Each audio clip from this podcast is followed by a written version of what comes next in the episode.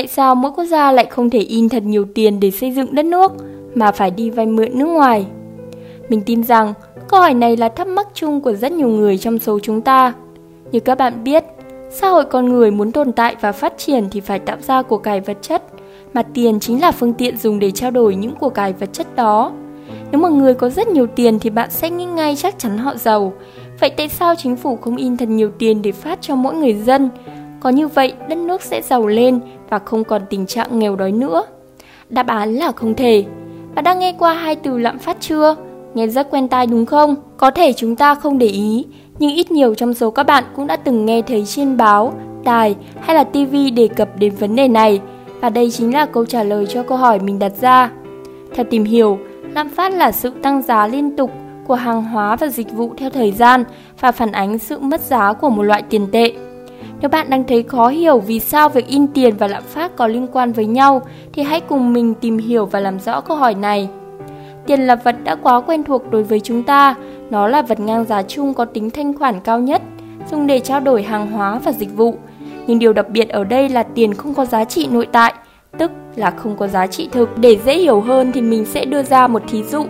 Tình hình dịch bệnh ở thành phố A đang diễn biến cực kỳ phức tạp, số ca nhiễm tăng nhanh, phòng bệnh, khu cách ly quá tải không thể nhận thêm người, giãn cách xã hội khiến mọi hoạt động buôn bán trao đổi đều ngừng lại, chỉ có thể nhận đồ trợ cấp từ bên ngoài.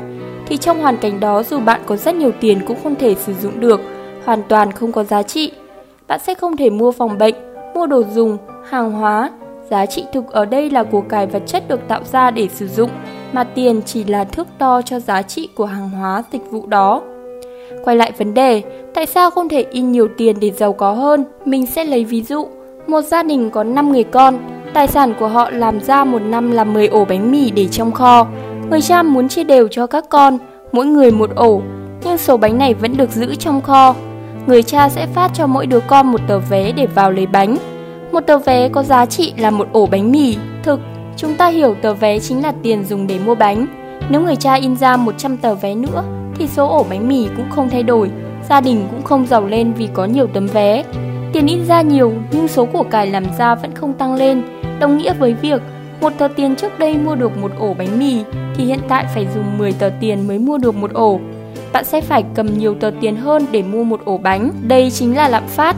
Chính phủ có in núi tiền đi nữa thì nền kinh tế của một quốc gia cũng như một gia đình trên chỉ có giá trị là 10 ổ bánh mì mà thôi. Thế nhưng bạn đã từng nghĩ đến tại sao không in thật nhiều tiền, sau đó qua các nước khác mua cơ sở vật chất chưa? Câu trả lời là đồng tiền của nước ta không thể tiêu thụ ở nước khác mà phải qua chuyển đổi tiền tệ. Ví dụ, mình muốn mua đồ ở Mỹ thì phải chuyển đổi thành đồng đô la Mỹ. Giả thiết, một đồng đô la Mỹ bằng 23.000 Việt Nam đồng, nhưng khi chúng ta in nhiều tiền thì lúc đó một đồng đô la Mỹ có thể là 300.000 hoặc thậm chí là 500.000 Việt Nam đồng. Bạn sẽ không muốn đi chợ mà phải cầm theo cả vali tiền chỉ để mua một vài quả trứng và bó rau củ đâu nhỉ? Bạn tưởng tượng, một quả trứng giá 3.000 đồng sẽ thành 300.000 đồng. Vậy muốn mua xe, mua nhà chắc sẽ phải thuê vài xe tải mới có thể chờ được số tiền đó.